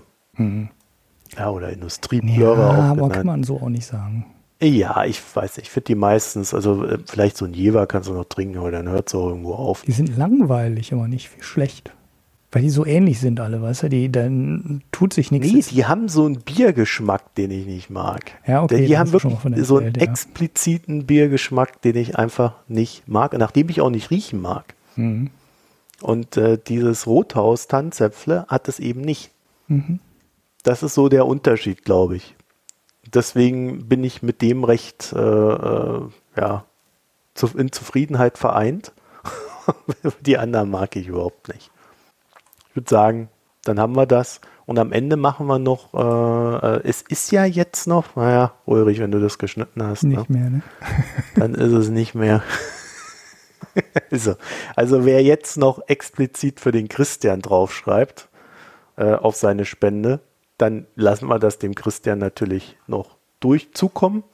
Ansonsten ähm, sind wir dann am Ende, aber ich habe jetzt nicht nachgucken können, wie, wie, wie es jetzt ausgegangen ist, weil mir ist ja, äh, ich habe ja mein, das ist auf der anderen Festplatte von dem PC kaputt gegangen. Ich kann, ich kann das jetzt, ich kann das jetzt noch ewig ausbreiten, äh, weil auf dem habe ich ja auch immer aufgenommen und auf den Festplatten schlummert noch so diese Viso Geld Software die dann, im, wo ich immer so runtergeladen hat, ähm, hatte diese Geschichten hier mit, äh, was da auf unseren Konten so passiert. Mhm. Und da bin ich dann immer jeden Monat einfach hin, Monat anzeigen, klick, wie viel ist es? Und konnte dann immer recht unkompliziert sagen, wie viel es war. So, und das äh, muss ich mal gucken, dass ich da irgendwie an diese Datei, die da irgendwo schlummern muss, rankomme. Und, äh, dann kann ich das wieder unkompliziert machen. Ansonsten muss ich da für diesen, muss ich mir halt mal die Software neu installieren und nur die Konten. Das sind ja leider, werden ja immer nur die letzten drei Monate gespeichert meistens. Ne? Mhm. Ja, und man braucht natürlich dann für Steuer und so brauchst du ja mehr Daten. Das heißt, wenn ich da nicht mehr rankomme, habe ich ziemlich viel Arbeit. Weil ich muss ja dann immer jede einzelne Überweisung, die da irgendwann mal eingegangen ist, aufschreiben. Ja, mal das Ganze einlesen. Ich glaube, ich habe auch irgendwo, ja, mal die Kontoauszüge mal gucken. Nee, äh, weil die keine äh, Excel-Dateien zur Verfügung stellen. Ja, ich meine, mit Wenn ich das runterlade, sind es immer nur die letzten drei Monate. Die kriege ich dann als verarbeitungsfähige Daten. Mhm. Aber die Daten drüber hinaus kriege ich nicht mehr als verarbeitungsfähige Daten. Also wenn das weg ist, äh, habe ich Arbeit. Ja, du meinst, wenn die Festplatte kaputt ist oder wie? Nein. Du kannst doch die Software neu installieren und die komische Datei dann da importieren. Ja, wenn ich, wenn ich da rankomme, ja. ja. Das meine ich ja. Bloß das wird jetzt wieder eine Weile dauern, dann muss ich erstmal mhm. die Festplatte ausbauen und so weiter und so fort. Mhm. Das ist ja nichts, was ich mal eben so nebenher mache. Hat ja nicht jeder so viel Zeit, mit seinem Sohn FIFA zu spielen. Du willst es nicht sehen, wenn ich gegen meinen Sohn FIFA spiele. Es macht keinen Wie du verlierst? Ach, völlig überraschend. Aber hoffnungslos. Hä, hey, du hast schon wieder hinten, du musst den Knopf noch hinten drücken. So ein schießt ja und du passt nicht und so. Ja, ja. Ich bin froh, wenn er in die richtige Richtung rennt und ich weiß, welchen Spieler ich gerade steuere. Ja, auf dem iPad ist es leichter, ne? Da muss er dann immer nur so komisch rumwischen. Ja, da ist total viel, genau, so total viel Autologik dahinter. Auf dem iPad, da machst du ja kaum noch was selber. Ja, so eine Simulation von Spiel. Mhm. Ich finde das ja ganz interessant gemacht. Naja, ähm, so, dann würde ich sagen, nachdem ich mich jetzt äh, selbst kuriert habe, also selbst therapiert habe, äh, können, wir, können wir die Folge beenden, oder? Ansonsten, ihr könnt natürlich äh, uns gerne weiterempfehlen, da freuen wir uns. Vor allen Dingen auch äh, die neuen Formate, wenn ihr das in die Welt tragt. Äh, das ist äh, eine große Freude. Und ansonsten findet ihr unseren Spenden-Button auf www.mikroökonomen.de mit OE. Und da könnt ihr auch kommentieren. Ulrich, wie ist es denn letzte Woche gelaufen mit den Kommentaren? War du warst doch da so. Ich, ich bin auch, ich hinke auch immer noch hinterher. Ich habe mein Postkörbchen, dieses Postkörbchen immer noch nicht komplett durch. es kam auf jeden Fall schon was zu der University, habe ich gesehen, als ich vorhin drauf war. Ja, das war natürlich Lob, was ich so genau, tolles, toll, tolle Sendung oder irgendwie sowas kam da. Genau. Sowas schalte ich immer unbesehen frei. Ja. Tolle Sendung, super. Weiter so. Genau. Ja. Gut, dann würde ich sagen, dann haben wir es für diese Woche. Wir wünschen euch eine schöne Zeit bis nächste Woche. Und ja, ähm, die nächste Buchbesprechung ist schon in Planung. Das finden wir gerade den Termin. Ich sage das jetzt vor allen Dingen für den Ulrich. Ich weiß mhm. gar nicht, ob der sich da schon mal drum gekümmert hat. War das Doodle? Ach so, habt ihr wieder ein Doodle gemacht? Ja, du solltest ja. da vielleicht ab und ja. zu mal in das Slack rein. Ich wollte jetzt nach der Sendung schon mal noch fragen. Ach, kurz davor, denke. es selber zu finden. Kurz, äh, ja. Nee, äh, es gibt ein Doodle, geh mal ins Quartett im Slack ja, und dann äh, kannst du da mal abstimmen. Ich habe das so auf nach den 15. glaube ich oder so weiter geschoben. Meinerseits. Ja. 15, der 15 16 ab dem 16. November. Aha, okay. Ja. So, und ähm, ja, also das ist in Planung und wie gesagt, eine neue University kommt äh, in Bälde. Ich bin auch am überlegen, ob ich das vielleicht Anfang nächster Woche oder so mache. Mhm. Ja, nicht immer so, so duff, duff, duff. Ja, genieß mal den Feiertag. Oder einfach beide. Mach dich ja, ich habe keine Feiertage. Ich arbeite am Feiertag, damit ich dann äh, die Woche drauf frei habe und ein verlängertes Wochenende. Ah, so. Ja, könnte man ja auch sagen, so in so einer Woche mit Feiertagen machen, wie normale Leute das machen, aber du bist ja nicht normal. Danke, Ulrich, mit diesen schönen Worten und dieser Liebe. Stimmt, da ist auch wieder Buß- und B-Tag ne, in der Woche. Jetzt, jetzt ist mal Schluss ja. hier. Jetzt komm, komm, komm, drück mal, drück mal äh, Aufnahmeende. Tschüss. Vielen Dank fürs Zuhören. Ciao.